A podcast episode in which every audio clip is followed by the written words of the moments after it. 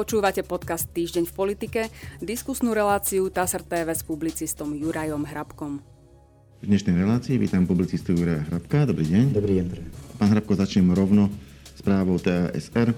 Prezidentka Slovenskej republiky Zuzana Čaputová v nedelu na sociálnej sieti Facebook uviedla, že ukrajinské mesto Buča, odkiaľ po stiahnutí ruských síl prichádzajú správy o desiatkách zabitých civilistoch a masových hroboch, je symbolom hrôzy na Ukrajine. Od začiatku ruskej invázie na Ukrajinu vidíme obrázky útokov na civilistov. Napriek tomu aktuálne zábry z mesta Buča pri Kieve otrasú každým človekom. Bežní ľudia zavraždení priamo na uliciach so zaviazanými rukami. Toto je číre zlo, ktoré treba zastaviť, lebo ono sa nezastaví pred ničím. E, uviedla Čaputová na Facebooku. E, ruská strana na tieto informácie o masakri reaguje de facto popieraním. Ono je to pre nich asi jednoduchšie, ako si priznať, že sa takéto niečo mohlo stať Druhá vec je, že tých dôkazov je jednoducho veľa a myslím si, že oni možno u seba vo svojom mediálnom prostredí si to nejako odkomunikujú týmto spôsobom, ale nikto iný im asi veriť nebude. A asi je to aj dobre, lebo sa to tam e, očividne stalo. Čo je ale zlé, že je veľmi málo prostriedkov, ako zabrániť alebo ako tlačiť na vojakov Ruskej federácie, aby sa jednoducho držali aj pravidel, ktoré, ktoré by vojna mala mať, aj keď sama vojna je neodôvodnená aj tak, keď útočia, mali by sa správať istým spôsobom. Čo môže spraviť medzinárodné spoločenstvo, aby, aby aspoň nejakým spôsobom ovplyvnilo, toto to už sa zachrániť nedá, ale aby sa to neopakovalo v iných mestách? No ja si v prvom rade nemyslím, že toto bude príbeh iba z mesta Buča, ale že to bude príbeh aj v niektorých eh, ďalších, ďalších mestách, ale to sa všetko samozrejme ešte, ešte uvidí. No, udiať sa už teraz veľa toho nemôže ani zo strany medzinárodného spoločenstva.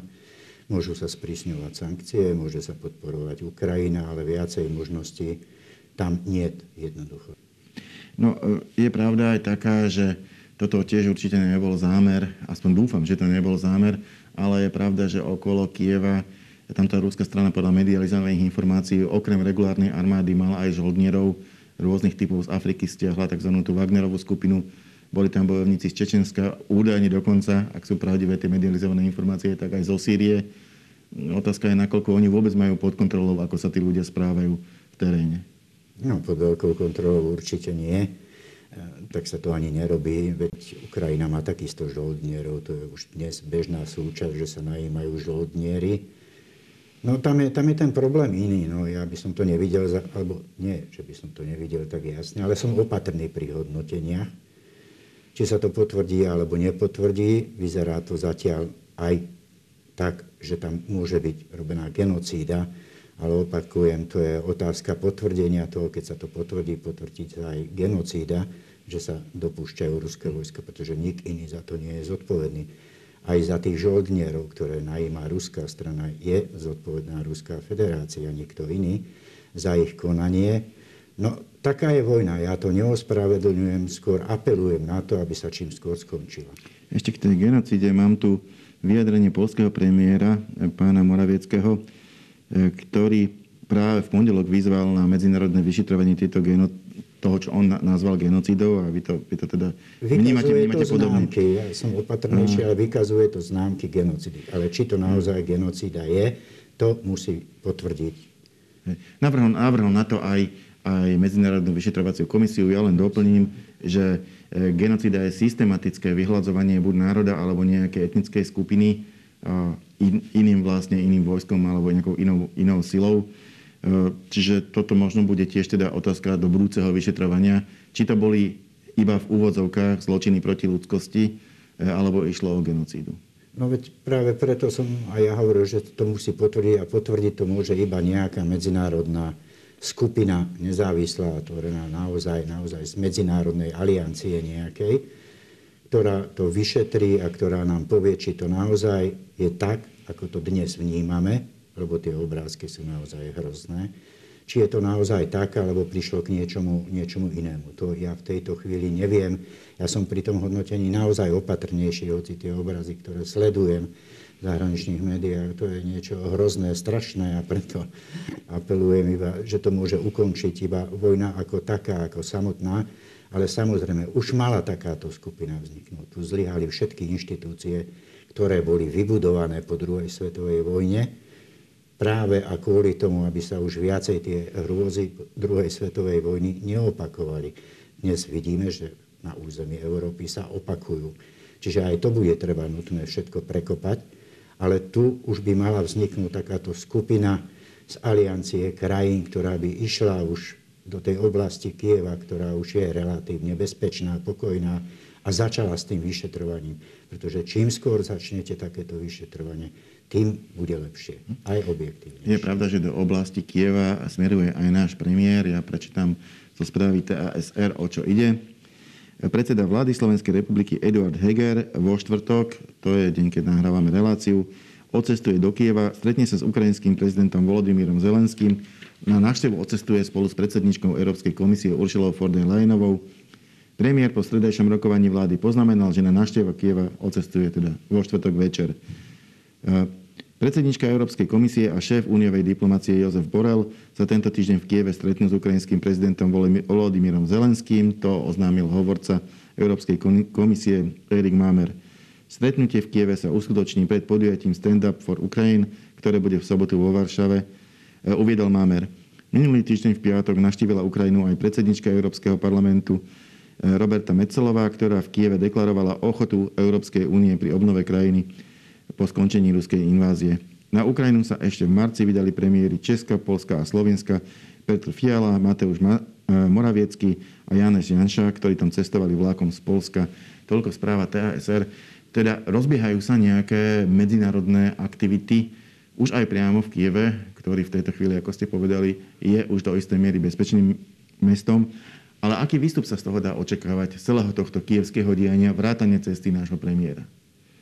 No to je iba také, také posolstvo, že už naozaj navonok ukázať svetu, že už sa neboja tí lídry a že už idú do toho Kieva, ktoré naozaj tá oblasť už vykazuje známky viac spokojnosti ako, ako nebezpečenstva a ukázať, že rokujú aj osobne s ukrajinským prezidentom a nie len pomocou techniky, cez nejaké video, video prenosy.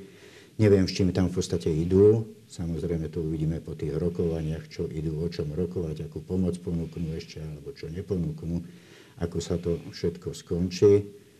No, účasť Eduarda Hegera no veď neuškodí, ale nedokáže už zmazať to zlyhanie politické aj osobné, keď odmietol pozvanie tých premiérov vtedy. Keď sa tam malo ísť, to sa jednoducho nedá, ten čas sa nedá vrátiť, to už aj keby chodil do Kieva. Každý týždeň proste to zlyhanie zostane zlyhaním, tie dejiny sa ho dotkli, on sa ich nalákal. Opakujem, do Kieva už môže dnes ísť kde kto a kedykoľvek len chce. Zatiaľ to tak aspoň vyzerá, pretože tie ruské vojska ustúpili, alebo Ukrajina ich vyhnala ruské vojska. To Lebo je vecou, vecou, vecou názoru. Ako to je. Poďme na Slovensko.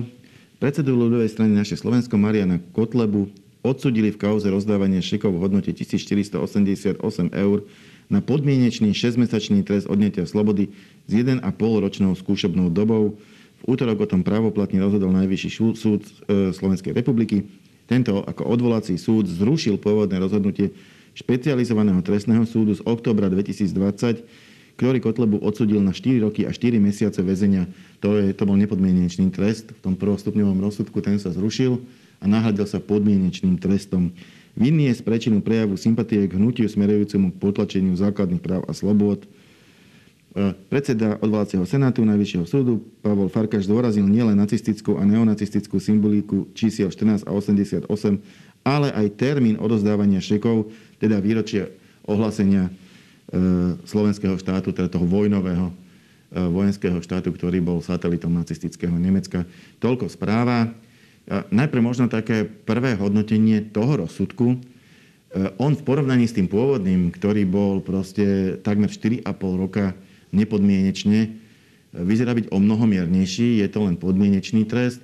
Navyše tá doba je 1,5 roka, to znamená, Pán Kotleba síce teraz príde o mandát, ale tomu nebude brániť v ďalších voľbách kandidovať do Národnej rady. Ak by úspel, tak sa ako poslanec vráti.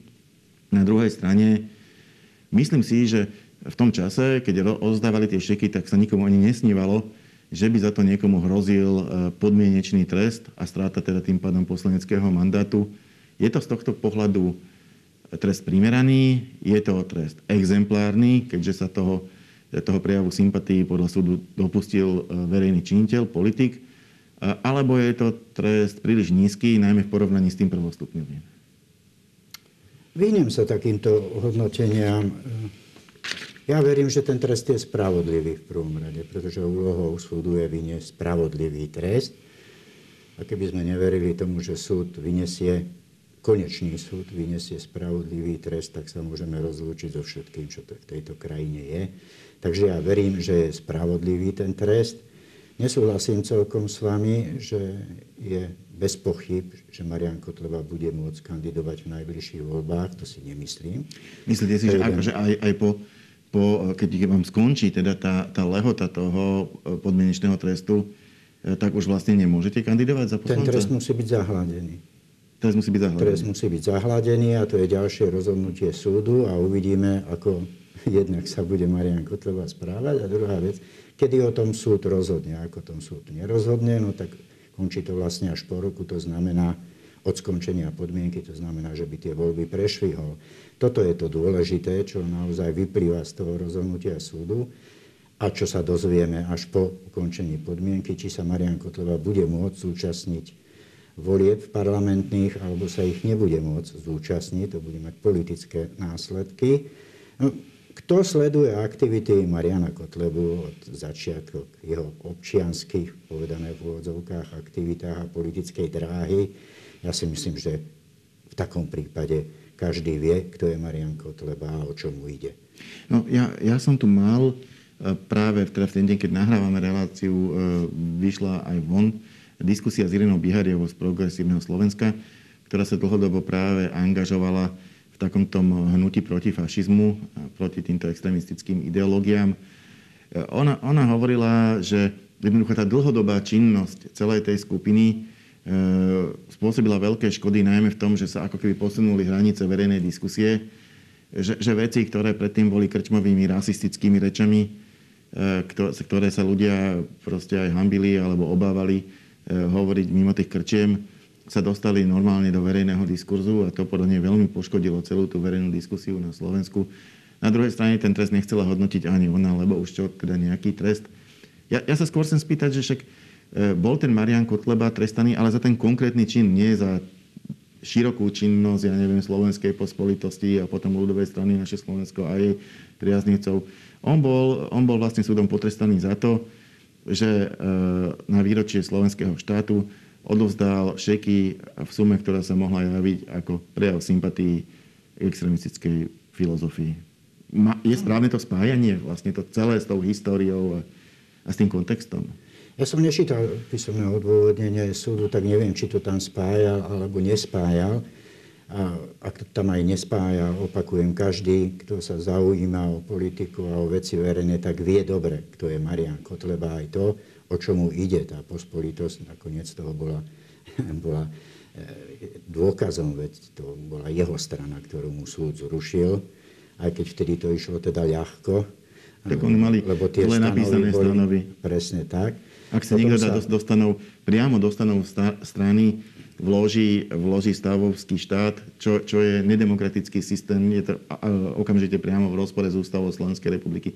Je tam, tam asi nebol veľký priestor pre pochyby, že to, toto, áno, že toto je nevyhnutné zrušiť. Vtedy nebol žiadny priestor, ale to ja teraz poukazujem na tú jeho občianskú a následnú politickú cestu, pretože tá politická cesta vyvierala z jeho občianskej cesty, z jeho občianských aktivít a z jeho pohľadov. Na druhej strane je faktom, že strana Kotlebovci LSNS má jediná zo všetkých strán na Slovensku súdnu pečiatku o tom, že je štandardnou demokratickou stranou. No lebo ten súd ustáli, e, boli, ten... boli aj, aj o nich sa rozhodovalo, Presne. podobne ako o pospolitosti, či môžu ostať, alebo sa musia rozpustiť. E, tie stanovy ale tentokrát už boli napísané dobre, čiže ten formálny nedostatok e, tam súd nenašiel. No v prvom rade podľa mňa bola zle napísaná obžaloba bývalého generálneho prokurátora, pána Čižnára. Nevždy sa to podarí na prvýkrát. Mali sme prípad aj v Česku, delnickú stranu, tam sa to podarilo takisto na druhýkrát. Ja len chcem povedať, že tu je rozpor teraz, ktorý nastal týmto odsúdeným právoplatným odsúdením Mariana Kotlebu a že to je podnet pre generálneho prokurátora, aby sa začal vážnejšie zaoberať, teda či podá alebo nepodá, pretože okrem neho, kým nepríde k zmene zákona, okrem neho nikto iný nemôže podať návrh na súd na rozpustenie strany. No ale tu, keď máme odsúdeného právoplatne predsedu strany, keď sme mali právoplatne odsúdeného člena tejto strany, bývalého.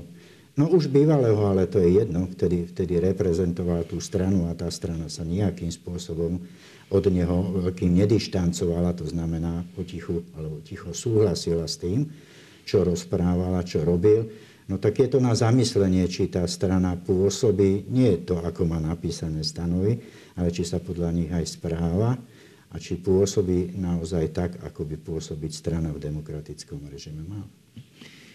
Poďme zase do zahraničia, ale neveľmi vzdialeného. E, ocitujem zo správy TASR z Budapešti zo 4. apríla. Maďarský premiér Viktor Orbán zostane vo funkcii ďalšie 4 roky.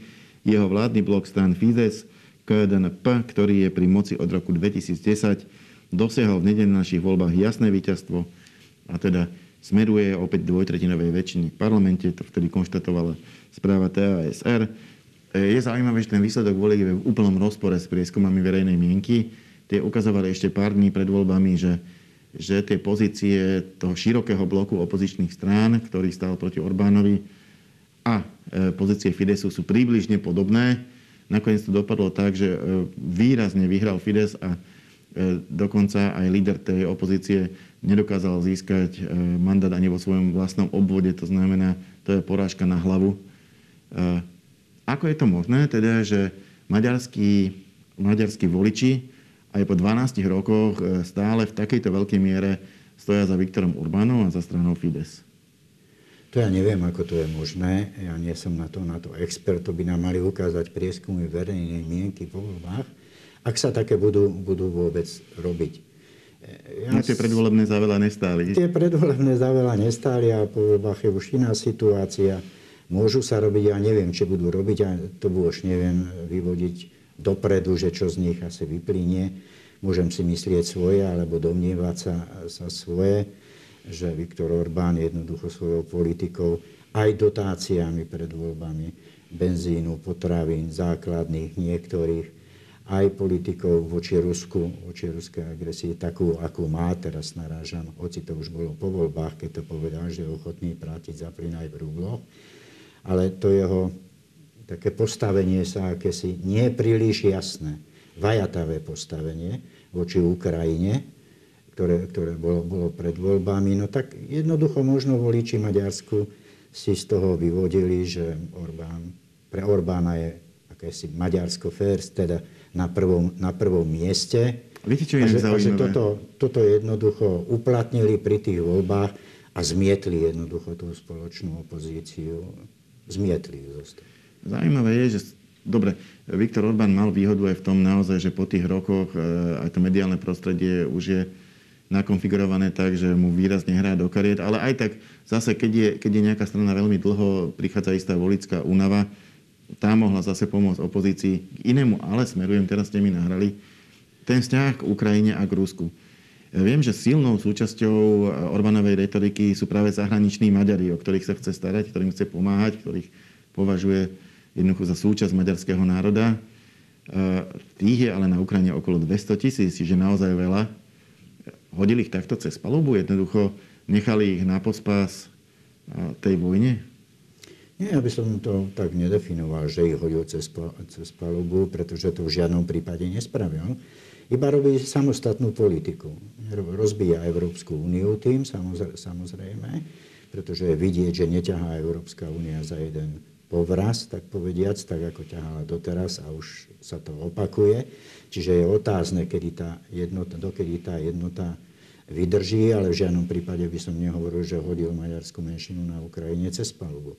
To nie, iba ide svojou, svojou cestou. A tam je tá, tá, tam je tá otázka, hovoril som to pred 30 rokmi o inej krajine, o Slovensku, ale teraz je rozdiel. či je Maďarsko samostatné alebo osamotené. Tak hmm. ako bolo vtedy. O tom je tá politika. No ale ako inak to bol fenomenálny úspech, keď to berieme rídzo z politického hľadiska, pretože ako hovoríte, vyhrať štvrtýkrát voľby, voľby za sebou s ústavnou väčšinou, to jednoducho, to je, to je fenomén. Také niečo sa nevidí, nevidí často, ak niekedy, niekedy vôbec, v Maďarsku vôbec nie teda. Čiže fenomenálny úspech. No otázka bude, aká bude politika nasledovať teraz tým čerstvým mandátom, a to ešte raz opakujem, a tento raz to vyhral alebo dosiahol ten fenomenálny úspech napriek zjednoteniu opozície. To znamená, že nešiel proti roztriešteným stranám, ale zjednotenej opozície. O to je ten úspech väčší. No pravda je taká, že v čase nebezpečenstva sa ľudia ako keby, ako keby ťahajú k tým silným lídrom, aby, aby jednoducho podržali tú krajinu v čase nebezpečenstva. Možno to bolo to, čo ovplyvnilo situáciu pred voľbami. Je, ešte možno otázka posledná v tejto debate. Čo to znamená pre Slovensko? My sme súčasťou aj s Maďarmi V4, e, ktorá teda sa snaží aj koordinovať svoju politiku v rámci, v rámci Strednej Európy. Ale teraz sa mi zdá, že je minimálne v otázke názorov na, na tú krízu na Ukrajine a na vojnu a na to, ako pomáhať, ako sa do nej zapájať, ako sa nezapájať, V4 prakticky rozbitá. Bude to pokračovať? Je, to... je, je rozbitá konec koncov. Je to ten signál? Keď sme hovorili o premiérovi Eduardovi Hegerovi a jeho neuskutočnenej ceste, no tak on bol aspoň pozvaný. Maďarský premiér Viktor Orbán nebol pozvaný na túto cestu, pokiaľ, pokiaľ ja viem.